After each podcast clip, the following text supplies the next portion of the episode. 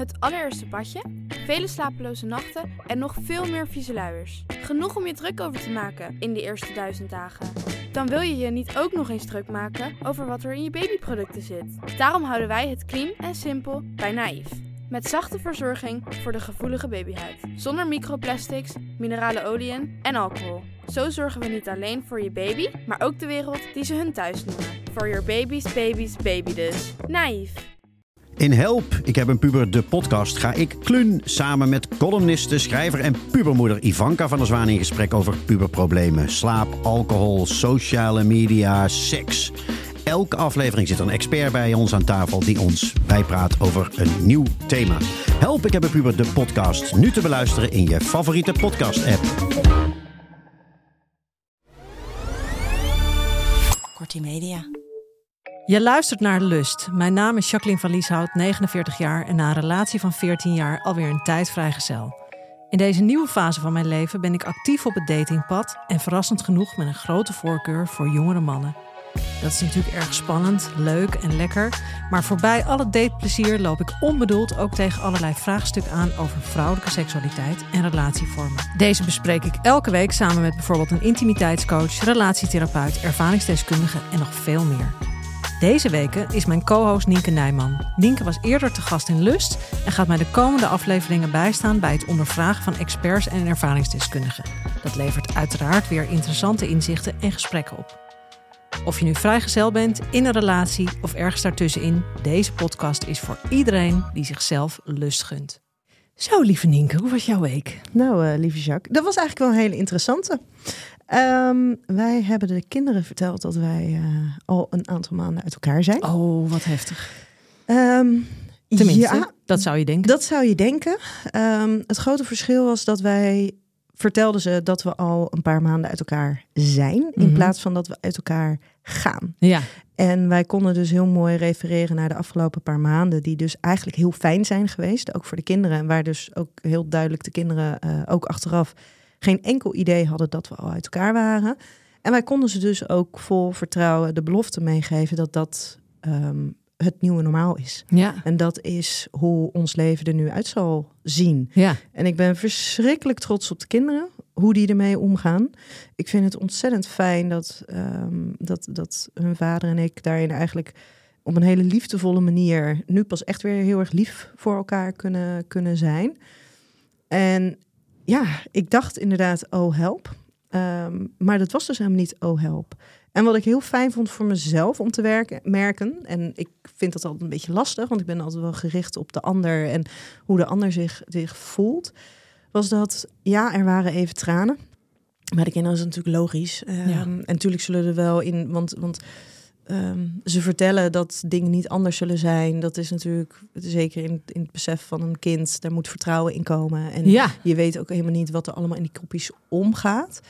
Um, maar ik heb me dus niet schuldig gevoeld voor de tranen die zij hadden. Wat mooi. En ik was daar eigenlijk heel blij mee. Prachtig. Omdat ik toen echt Ik herken voel, dat. Ja, dat Ja. ik echt dacht, ja, maar dit, dit is de keus. Ik had geen andere keus kunnen maken. Ja, ja maar dat is toch wel een, een, een, een nieuw, ik weet niet of het zozeer nieuw is, maar een ja, niet zo gangbaar eh, idee in de maatschappij. Van, oh, de kinderen, de, ki- ik bedoel, de generaties voor ons bleven bij elkaar voor de kinderen. Absoluut, Ja. absoluut. En dat vind ik altijd heel erg ingewikkeld. Ja, Dat vind ik echt heel ingewikkeld. En nou is onze situatie wel zo dat wij de, de mogelijkheid hebben. En ik weet dus, ik ben me er heel erg bewust van dat dat een luxe positie is.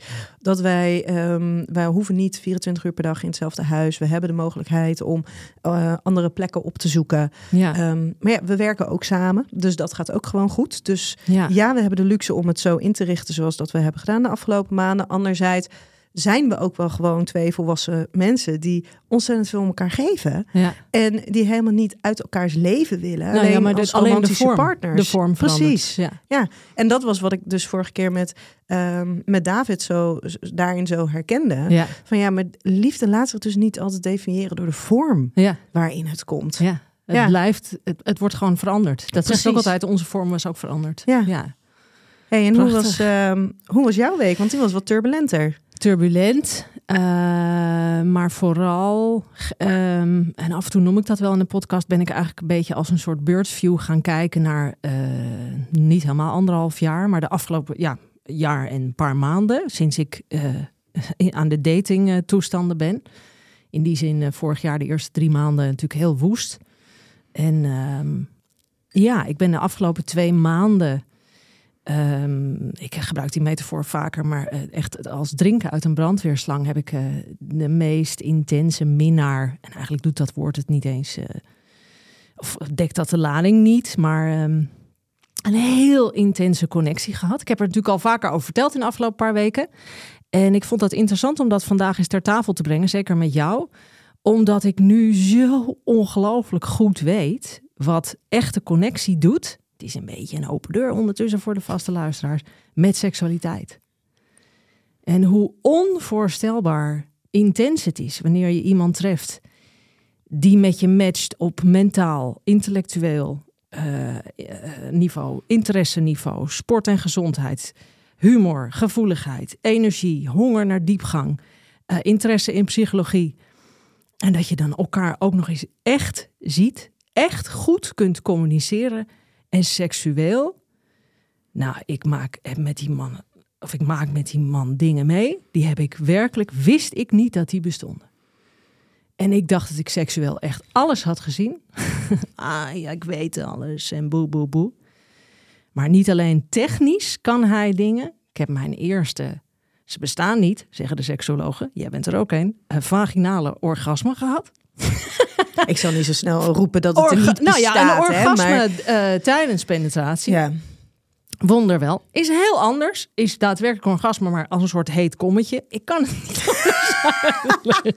Het hete kommetje.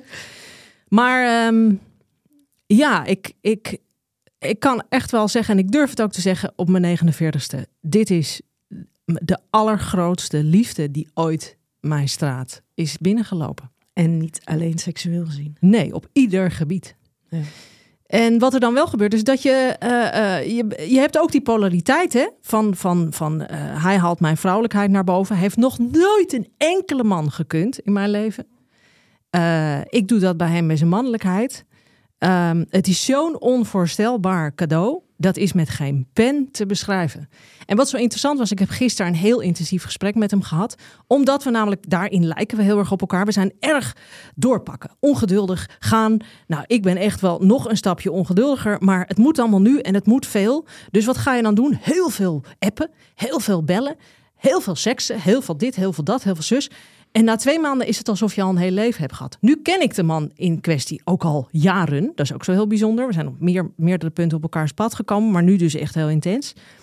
En toen zei hij tegen mij gisteren, en dat wil ik jou graag voorleggen als psycholoog en ook wel, want ik weet zeker dat luisteraars dit herkennen.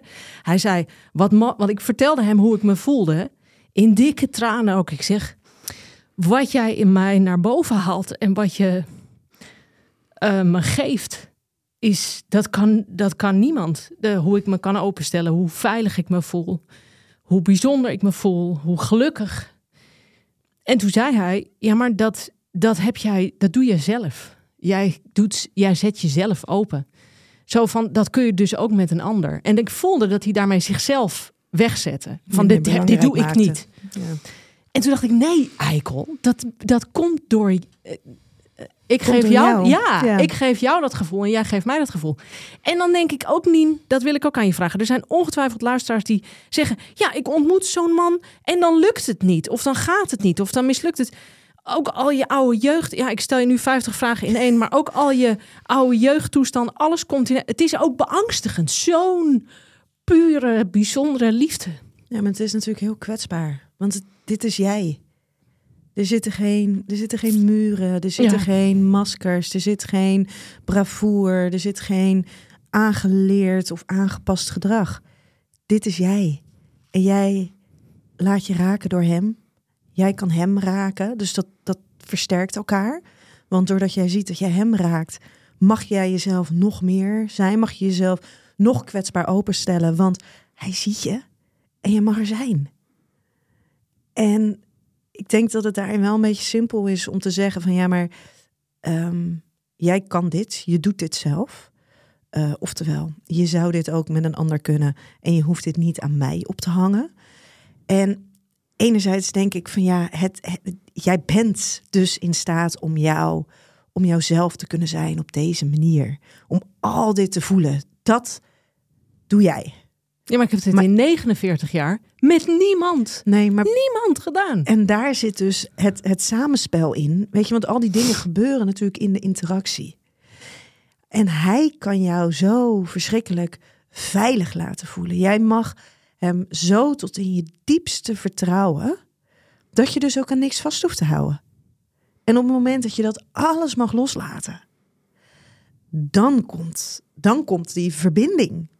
Dan is dat voelen, dan is dat zo comfortabel met elkaar zijn, alsof het nooit anders is Ja, maar daar komt dus ook die, eh, eh, komt daar dus ook die intense seksualiteit vandaan. Ja, absoluut. Maar dan denk ik toch, iedereen die luistert, je, je moet dus toch nooit in je leven, en ik heb het 49 jaar gedaan, nooit voor minder gaan. Nee, maar het hele lastig is dat, dat, dat kwetsbaar durven zijn, dat aan durven gaan. Dat vinden zoveel mensen zo ontzettend lastig. Er zijn zoveel mensen die zo geremd zijn in het uiten van hun eigen emoties, überhaupt bij hun eigen gevoel komen.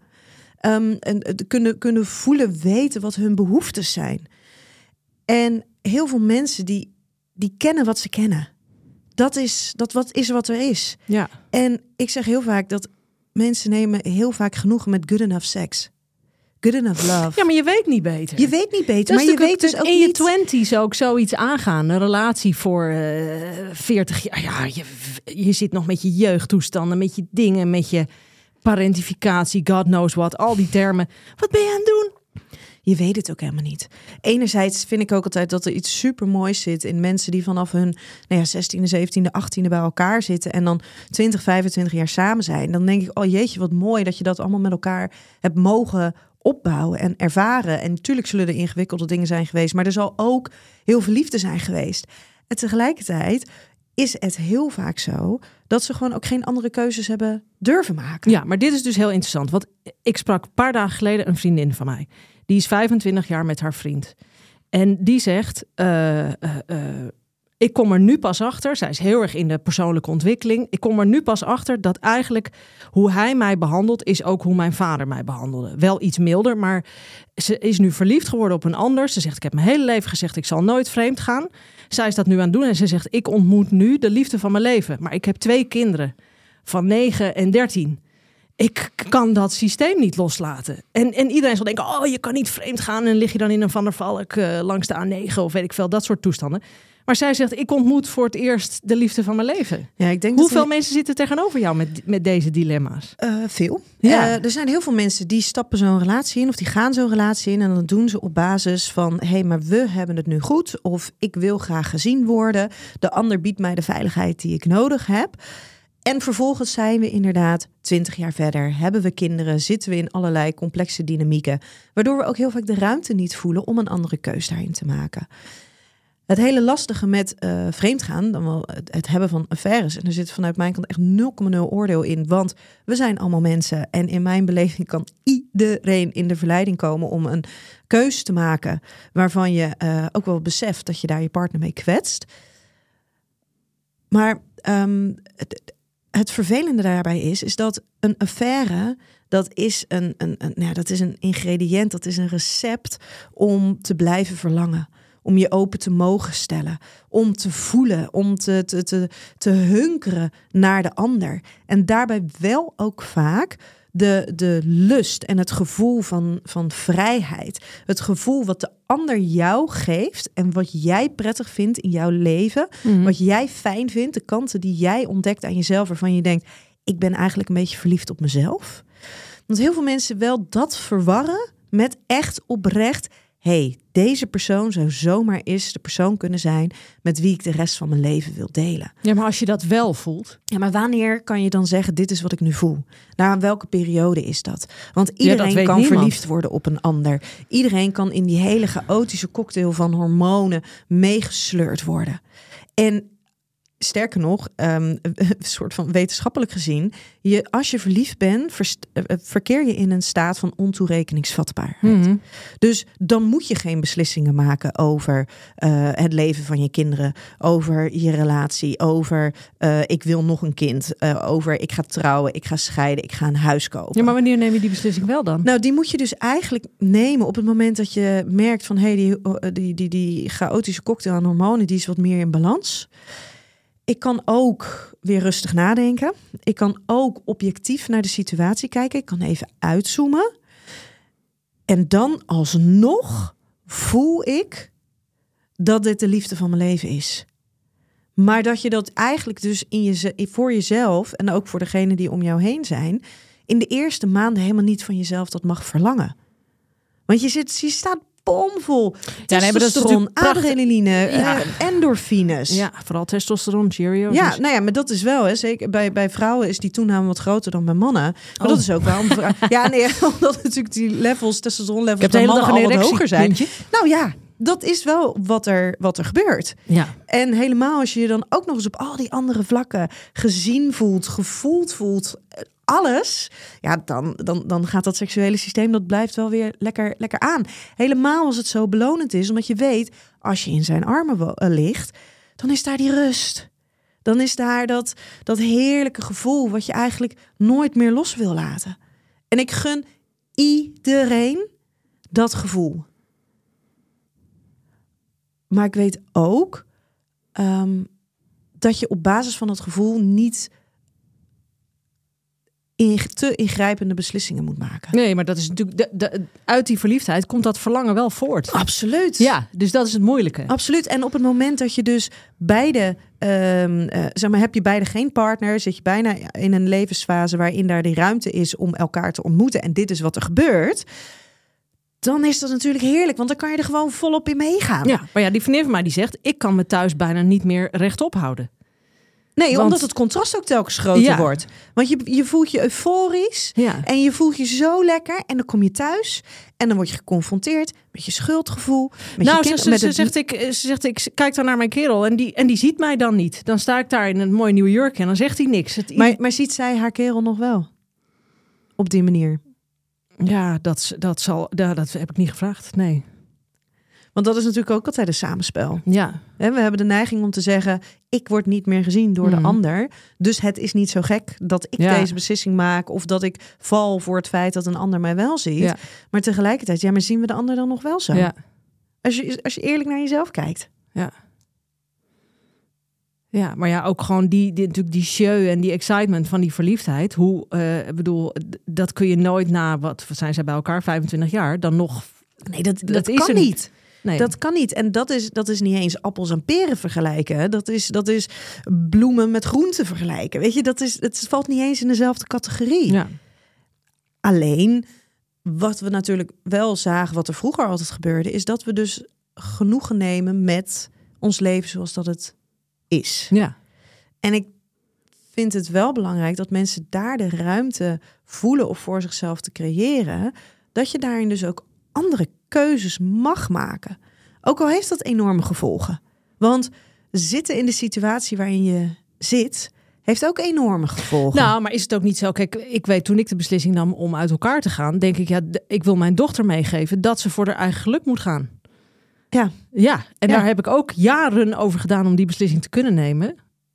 Om, om het te durven nemen. Maar daarna was ik alleen maar blij. En heb ik inderdaad ook geen schuldgevoel gehad. Echt nooit. Nee, en dan kan je je dus ook afvragen: is dat schuldgevoel wat veel mensen eh, dan voelen, is dat gebaseerd op eh, van mijn, ik weet niet of mijn kinderen nu een beter leven krijgen? Is dat vanuit een schuldgevoel ehm, van, van eh, dat er een soort van twijfel ontstaat? Had ik dit wel moeten, moeten doen voor, me, voor mezelf? Is het gericht op de partner?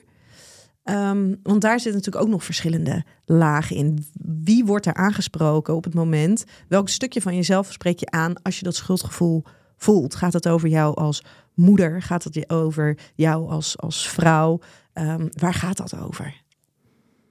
Ja, ik, eh, eh, ik zou alleen maar denken eh, naar je kinderen vooral. Lijkt mij. Omdat je denkt, ik ontwricht jullie gezin. Ja, en als ik kijk naar ehm, een van de redenen, tenminste het is niet de reden, hè, maar een van de dingen die bij mij heeft meegespeeld in het maken van deze keus, is dat ik er dus nu veel meer voor mijn kinderen kan zijn. Ja.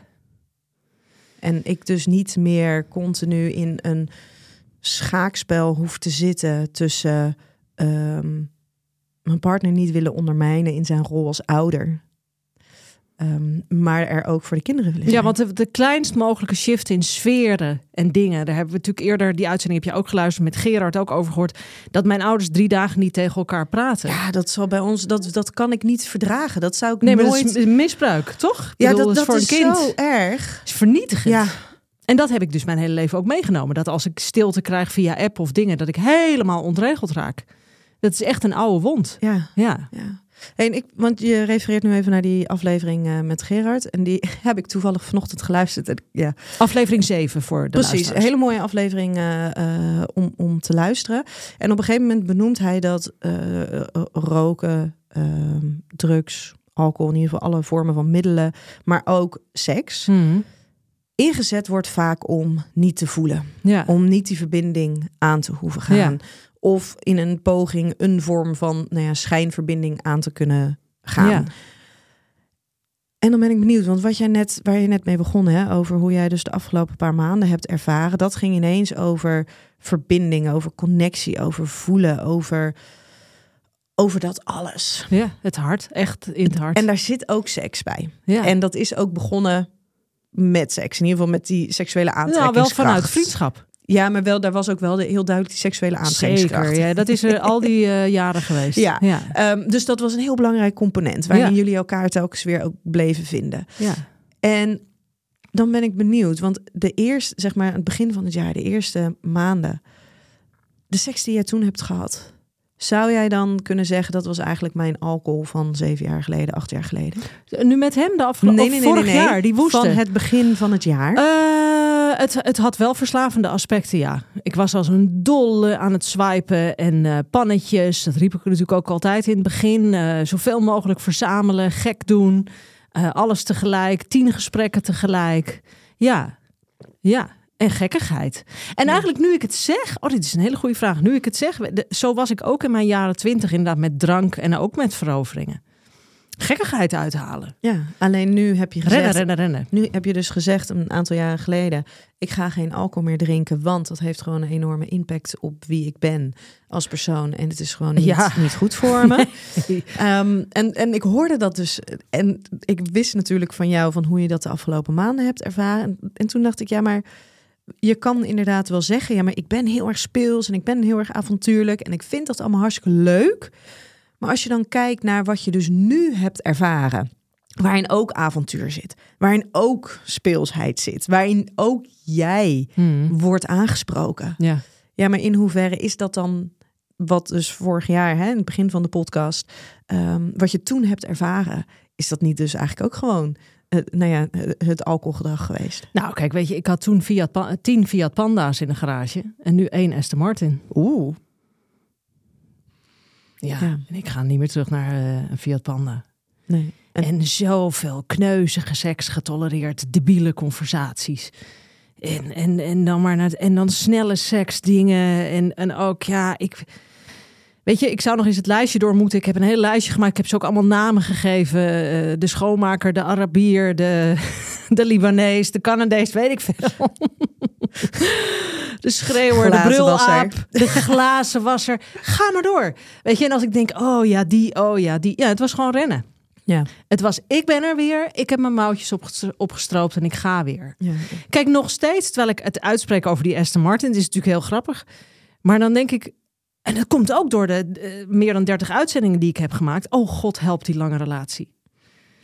Maar tegelijkertijd, als ik zijn gezicht daarbij zie, van de, laten we hem even de Aston Martin noemen. Dan denk ik, ja, ik teken vandaag. Ja, dan zou je dat wel weer aandurven. Ik, ver- nou, ik, ik, ik vertrek morgen met hem naar een ver eiland. Ja, Zou ik heb dat een ook- dochter, maar Zou je dat ook aandurven als je niet al die Fiat Panda's had gehad? Oh, dat is een hele ingewikkelde vraag. Want ik weet niet of al die Fiat Panda's geleid hebben tot de ontmoeting met hem. Het is wel heel bijzonder dat wij elkaar enkele decennia kennen. En dat we nu weer op elkaars pad zijn gekomen. Met allebei die behoeftes om hij zijn mannelijkheid en ik mijn vrouwelijkheid. En dat we precies op het goede moment. Nou ja, ja, precies op het goede moment. Ja. Ja, maar Ehm. jij weet, jij, jij komt er nu pas achter dat jij dus dat het dus die vrouwelijkheid is die jij zo wil voelen. Ja, maar durven overgeven. Ja, Ja. maar dat is natuurlijk wel ook een proces. Dat is natuurlijk wel. dus is het waar- ervoor nodig geweest. Ja, Ja. want al die stukjes, het heeft misschien niet direct geleid tot de ontmoeting met hem, maar misschien dus wel dat het geleid heeft tot die ontmoeting met die stukjes van jezelf. Want dat vind ik altijd zo mooi in interactie met andere mensen. Komen we continu stukjes van onszelf tegen. Ja. En dat vind ik zo, zo tof. Ja. Dat je iemand ontmoet en je merkt, hé, hey, deze persoon die, die doet iets met me, die raakt iets in mij. En nog even los van wat jij van de ander vindt, of die nou te jong is, of Ja. een te grote mond heeft, of wat dan ook. Nee, Ja. gewoon eens even Of, kijken, eh, oké, maar Te kleine gereedschappen. Ja, precies. Nee, maar wat, niet. wat doet dit? wat doet dit nou? Wat doet dit nou met mij? Ja, maar Welk kijk- stukje van mezelf spreekt dit aan? Ja, maar kijk, lieverdien, dit zouden we dus de jongere generaties mee moeten geven. En al door dat gezeik met eh, mijn eierstokken rammelen en ik word 30, dus ik moet samenwonen en ik moet kinderen en ik moet dit. Als we dat hele gedoe nou eens los zouden kunnen laten en zeggen ik neem ruimschoots de tijd. Ik zou je niet aanraden om tot je 49ste te wachten.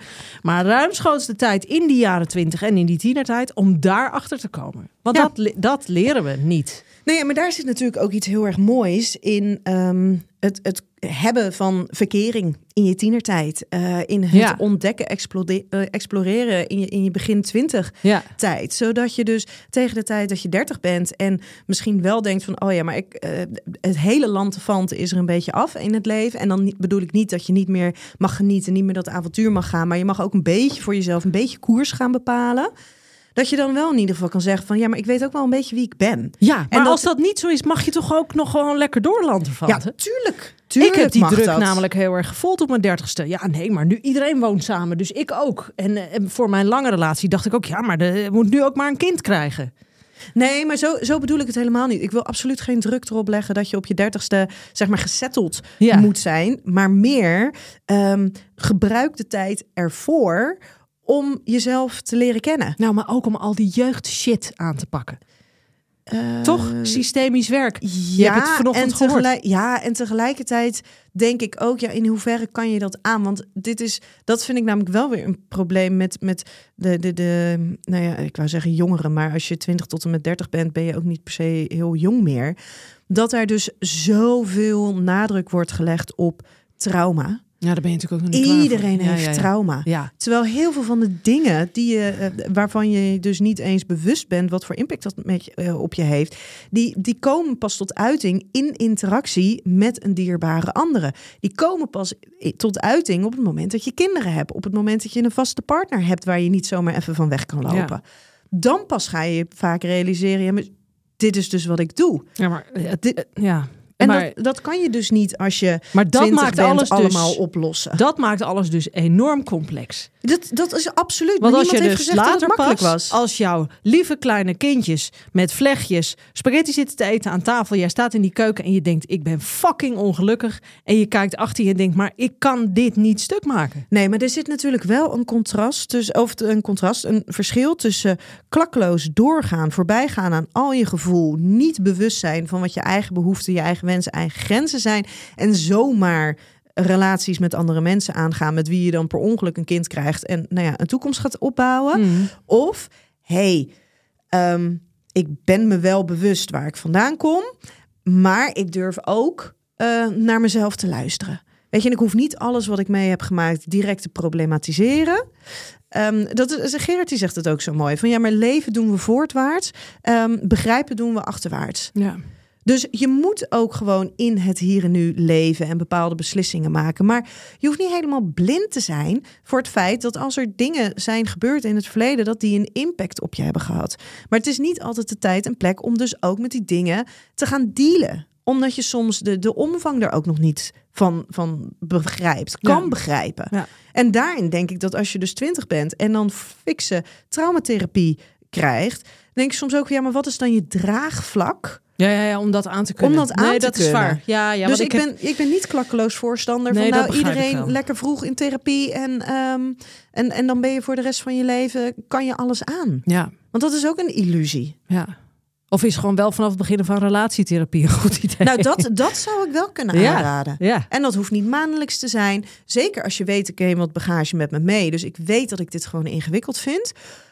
Alsjeblieft, ga met iemand praten. Dat is Ja. natuurlijk een beetje het nadeel dat niet iedereen dat kan eh, veroorloven. Maar dat, dat zou absoluut eh, een, een heel mooi iets zijn. Ja. Ik vind dat echt heel tof als jongeren bij mij in, eh, in therapie komen. gewoon onder het mom van we willen dit een goede kans geven. Ehm, ik wil nog even een, een, een voor mij heel belangrijke vraag stellen. Als een liefde zo groot is dat het je beangstigt. Is heel contrasterend met wat David natuurlijk vorige week zei. Hè? Het is of liefde of angst. Maar je snapt wat ik bedoel. als, het, als het zo op je afkomt, zo kwetsbaar, zo, zo dun. eh, Hoe, ja, hoe dan? Hoe dan? Ja, dat is dat. Het hele lastige daarbij is dat in principe is liefde is natuurlijk eh, zoveel liefde is zo beangstigend. Ehm, en niet iedereen durft dat aan. Want het Want- verlangt en het wil overgave. Ja, want je moet de regie opgeven. Ja, En je moet het kunnen verdragen dat het is zoals het is. Dat het komt zoals het komt. het is het mooiste en het moeilijkste. Ja, en dat is, dat is absoluut zo. En daarin mag je voor jezelf beslissen. En ik gun het je dat je die beslissing kan maken om erin mee te gaan. Om je erdoor te laten overweldigen. Ehm, maar ik begrijp ook dat dat heel beangstigend is. En dat ook niet. Dat er niet altijd de mogelijkheid is om dat dus te doen. Dat je daar dus zelf niet altijd eh, in die zin de regie over hebt. Want jij kan wel zeggen: ja, ik wil, ik wil dit voelen. Ik wil nooit meer iets anders. Maar wil de ander dat ook? kan, ik- kan de ik- ander die keus maken? Nou ja, ik weet dat, dat tijd en ruimte eh, en misschien ook eens elkaar missen. Eh, waar wij in de afgelopen tijd eh, helemaal niet goed in zijn geweest. eh, want langer dan 24 uur contact, dat hebben we nooit volgehouden. Dat dat misschien ook wel eens een goed idee is. Om eindelijk eens wat reflectie te hebben. Want die twee maanden zijn echt als een soort wervel. Weet je, zo intens. Ja. En dan denk ik, ja, op dit tempo kun je ook eigenlijk niet doorgaan. Weet je, Nee. je zie- ik dacht gisteren aan de film Notting Hill. Of, nou, dit slaat nergens op. Maar Dus- alle romantische films hebben natuurlijk... Ze vinden elkaar, ze worden verliefd. En dan kom- komen er toestanden. Oftewel, er komt een soort rust. En daarna dan komt het weer goed. Dus het, die, die, die, die, ja, eh, een beetje cliché. Maar die pieken hebben dus ook altijd dat dal nodig. Ja. Begrijp je waar ik Ja, heen ja, wil? absoluut. Nou, ik ben er echt van overtuigd. What is meant for you will stay. Eh, zeker als je elkaar dus ook al in eerdere levensfasen bent tegengekomen. Ehm, in die zin denk ik niet dat toeval bestaat. Nee, in, de maar klein- dat, eh, in de kleinere dingen zeker wel. Maar in dat soort dingen denk ik van, oh ja, maar dan waarschijnlijk heb je dus ook gewoon een belangrijke rol in elkaars leven. En dan alsnog, als je dan ook weer kijkt naar dat what is meant for you will stay. Ja, maar in welke vorm moet dit stuk wat er dus tussen jullie is, in welke vorm moet dat tot uiting komen? Op welke manier kan dat het beste bestaan? En het best Oh. tot zijn recht komen? Nou, dat vond ik ook interessant. eh, natuurlijk vorige week met David. Dat hij het had over eh, wanneer liefde vorm krijgt, is het al geen liefde meer. nee, want dan ga je het Dan definiëren. komen er regels. Dan ga je de voorwaarden Ja, daar heb ik heel veel over nagedacht. Dan denk ik, ja, waarom moet het een stempel krijgen? Mag Ja. het niet gewoon zijn wat het is? Ja. En dan zie je wel. Ja. Alleen als je dan in die enorme intensiteit zit, zoals jullie nu hebben gezeten, dan heb je ook helemaal niet de ruimte om daarin geen te a- geen voelen, te reflecteren. En als je het dan even weer naar, naar, naar die podcast met, met Gerard Doorpaal, wat daar zo mooi naar voren kwam, ook dat stukje vertragen. Just sit with it. Ja, dat is. Ga erin zitten. Hel. Schrijf. Luister naar muziek. Ga. Doe dingen. Maar laat het er, laat het er zijn. Alleen tijd ook weer. Ja, alleen Ja. tijd. Want op het moment dat je die tijd weer gaat opvullen met allemaal een soort van snelle dopamine boost. Ja. Ja, dan, dan, dan zit je er dus niet echt mee. Nee. En je hoeft, er niet, je hoeft niet in dat ellendige gevoel te verdrinken. Maar het is ook goed om te weten dat dat, dat, dat hele intense gevoel, dat blijft niet. Dat, dat wordt milder. En dan kan je uitzoomen, kan je dingen in perspectief plaatsen. En kan je bedenken, oké, maar wat is het nou wat ik echt nodig heb? Wat voel ik Ja, maar dat nou weet ik wel. eigenlijk? Dat weet ik wel. En kan je dat, zou je het kunnen verdragen als dat er dus niet kan zijn. Dat, ik hem, dat hij er niet meer is, bedoel je? In de vorm dat jij wil. Zou ik dat kunnen verdragen? Eh, nou, ik vind met wat ik gevonden heb, kan ik me nu onmogelijk voorstellen dat er ooit in mijn leven iemand anders zou komen die dat matcht. Ja, en dat is natuurlijk ook een ingewikkelde. Hè? Want als jij in dat, ehm, als, als, als dat is waar jij nu een soort van, van overtuigd bent, ehm, hoe kan je hem dan loslaten? Want wat betekent het dan dat je hem loslaat? Of dat je er op een of andere manier Ja, afstand misschien van laat ik hem niet los. Nee, precies. dat- Maar dan, dan wat, wat betekent dat dan? Ik weet niet hoe het zich gaat ontwikkelen Nee. nu. Dat weet ik niet. Het is ingewikkeld en complex en zo'n heftig groot vuur, weet je. Misschien eh, eh, laat ik het maar gewoon, wat ik al mijn cliënten in de alcoholwereld adviseer, bekijk het maar per dag. Ja, maar dat moet je zo. Meer kan je ook niet van Nee, jezelf want het verlangen. is overweldigend van nou en dan over drie maanden zo en dan dit. Het, eh, volslagen onzin. Ja. Maar soms kan het ook zo zijn dat je in dat gevoel wat je nu voelt, dat je alles wil. Terwijl als Ja. dat gevoel dus wat milder wordt, dat je dan dus ook gewoon naar jezelf kan zeggen van, oh ja, maar er zijn vooral elementen die ik heel graag wil. Ik wil me heel graag vrouw voelen. Oh ja. Ik wil me heel ja, ja. graag af en toe kunnen verdrinken in zijn armen. Ik wil die dingen wil ik niet kwijt. Ja. Maar betekent dat bijvoorbeeld ehm, dat je dus een fulltime relatie met hem wil hebben, inclusief alle verantwoordelijkheden die daarbij kunnen komen kijken? Het, eh, ik wil niet aan de vorm denken nu. Ik wil gewoon bij hem zijn. Ja. Dus dan moet je dat ook helemaal nog niet van jezelf verlangen. Nee. En dan moet je dus nu voelen wat je nu voelt. Ja. En dan maar zien hoe het verder gaat. Kijk, voor, voor een vrouw met controledrang zoals ik... en ongetwijfeld veel luisteraars die ook veel controledrang hebben... is dit hele proces, dit uitkomen bij je grote liefde... eh, Zo zie ik het vandaag. Hè? Jongens, misschien zeg ik volgende week weer wat anders. Nee, dat zal wel niet. Maar ehm, dat, is, dat is ontwrichtend voor een eh controledrang vrouw. En ik weet zeker dat heel veel vrouwen die luisteren, die herkennen dat. Dit Hoe is een, geef je je over? ja, dit is een knap lesje in nederigheid. Ja. Misschien wel de, de beste. Ja, maar niet de fijnste. Nee. En dat, maar dan zit dus ook weer van ja, maar als, als je dus hierin gaat, en dat is met alle grote dingen. Hè?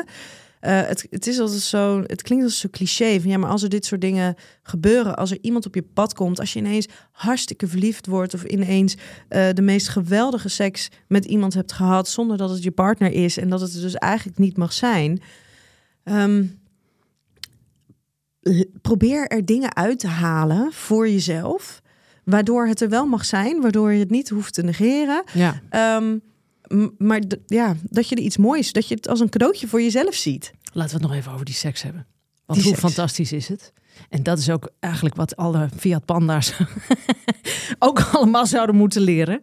Maar dat goede seks, ik weet het jongens, open deur, maar misschien voor heel veel mensen niet, gaat over reageren op de subtiliteit van je partner. Ja, maar daarvoor moet je voelen. Ja, Dan maar moet als je als zijn, man, als je als man zijn. laten we het puur, laten we het over het voorheen genoemde piffen, penetratie, laten we het daarover hebben. Over penetratie, seks, vind ik ook wel een prettigere term.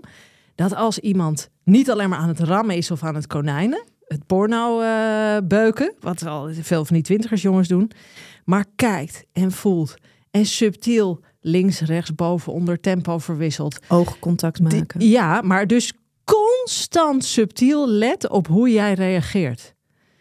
Nou, dat, is, dat heb ik nooit meegemaakt. En dan kan je jezelf dus ook echt op een, nou ja, wat is het? 30 centimeter kan je, kan je dus alles doen, hè? Ik- In beweging, in aftasten. Je hebt Oh. niet de hele ruimte Ik nodig. denk 30 centimeter. Nee, oh nee. nee, maar Ik denk baas boven baas, eh, dokter Nijman. Nee, nee, nee, nee. Maar dan zit het dus in de subtiliteit van het, eh, van het bewegen, van het Oh my afstemmen. God. In ik plaats... wist dit niet. Nee? Nee. Maar dit wist jij ook niet. Nee. Ik heb dit nog nooit ervaren. En oké, ehm, maar dan, dan heb jij het dus over, dit wil je graag, de, de, de, de Fiat Panda's wil je dit graag meenemen. Maar jij bent Meegeven. 49, of meegeven, ja. Ehm, jij bent 49 geworden om dit vervolgens te mogen ontdekken. Ja. Dus jij wist het ook niet. Dus het zijn niet alleen die Fiat Panda's. J- jij hebt dit dus nu ook pas mogen ontdekken. Ja. Ja. Wat daar de betekenis van is. Ja. Ja. Het is echt, maar gewoon puur technisch, hè? Ja? Ik denk, wauw, wat een, wat, een, wat een techniek. Ja. Wat een kracht. Die Ik- man luistert nu, die zit te glimmen hè, in zijn Ja. auto. Ik weet nog wel, ik heb op een gegeven moment heb ik eh, eh, privélessen salsa dansen gehad. En toen woonde ik in Utrecht op, eh, op een kamer. En toen zei ik nog van ja, maar ik heb helemaal niet heel veel ruimte. En toen zei die, zei die man, die zei ja, maar als je echt wil leren salsa dansen, dan hebben we niet meer nodig dan een vierkante meter. En dat is dus eigenlijk een beetje hetzelfde als Ja. dit. Ja, Je hebt al die poeha, al die Ja. ruimte, heb je helemaal niet nodig. ja. Nou, een leuk keukentafeltje hier en daar. Ja, ja, maar dat is even voor het praktische. Dat je even kan leunen, ondersteunen. Absoluut. Maar ehm, het zit hem dus niet in de grootsheid. Het zit hem juist, het zit hem juist in dat kleine. Ja, ja, ja. En, en ehm, daar kan dus ook al die, juist al die lust die zoveel mensen willen voelen, die passie die Ja, zoveel mensen willen voelen, die zit hem in dat. in dat langzaam, in dat maar ook vertragen contact, tijdens, eh, tijdens seks ook. Ja, fantastisch. En dan fantastisch. elkaar aan durven kijken Ja. en dan dat contact voelen en dat het oprecht is. Oh, en dat het mooie lijf erbij. Oh, ja, maar dat is natuurlijk aan iedereen. Oh. Dat is individueel. Sorry, Ja, maakt ben niet een beelddenker, hè? Ja, dat maakt helemaal niks uit. Ja, ja. Zeg, hebben we nog een kutkeuze? Ehm, als jij heel graag een kutkeuze Tuurlijk. wil. Jij schudt het toch zo uit het mouwtje? Oh, dat schud ik heel graag voor jou uit het muitje. Ehm, dansen met verleiden. Eh, verleiden met dansen. Of verleiden met woorden. Eh,